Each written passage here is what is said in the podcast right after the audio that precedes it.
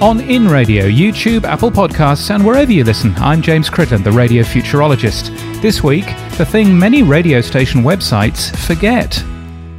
I tend to look at a lot of radio station websites and newsletters every day as part of my job. Uh, and this is interesting and head scratching at the same time. Because there's a strange thing about radio newsletters. People sign up to them because, by and large, they're fans of the radio station. At least they've interacted with the radio station in the past. And a good newsletter offers the chance to grow your time spent listening by giving your most loyal listeners the opportunity to try something new. Perhaps there's a good interview next week, a new show starting this weekend, or a best of clip from something that isn't the breakfast show to help your listeners discover new things about your radio station to keep them listening. Better still, can you segment your newsletter based on when they interact with you? A good newsletter also offers the chance to make your listeners closer to your radio station by giving them news and information about the on air talent.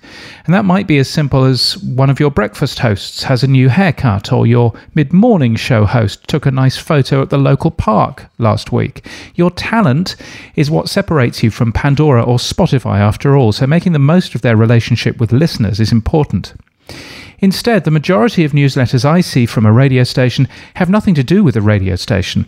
They've got a few paid for competitions, some showbiz stories that everybody else has.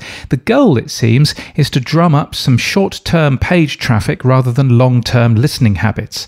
And that appears to me to be a bit of a missed opportunity. However, here's a bigger missed opportunity. I discovered a radio station with one of those random names that doesn't communicate that it's a radio station, The Prime or Sports Chat or something like that and I went to the radio station to visit to find out how to tune in. Now, sure, this website had a listen now button on every page, and that opened up a web player, but I didn't want that. Specifically, I wanted to find out whether it was on DAB or whether it was on AM or FM somewhere, you know, the way that delivers over 80% of your TSL. So I prodded the website hopefully, but I couldn't find anything. I then discovered one frequency on a different website, so I idly wondered whether it existed on the radio station's website. So you can search for a particular website by typing site colon and then the name of the site. Uh, and then a word into Google, that will search for any mention of that word on that website. Anyway, no, it didn't. The radio station website didn't actually have any frequencies on it at all. Nor, by the way, the phrase radio station. Chances are your station is available in many different ways, from an app to a set of AM FM frequencies on digital radio in some form or on other platforms. List them. For this radio station, I knew none of the ways that I could tune in. And that to me seemed, well, a little bit disappointing.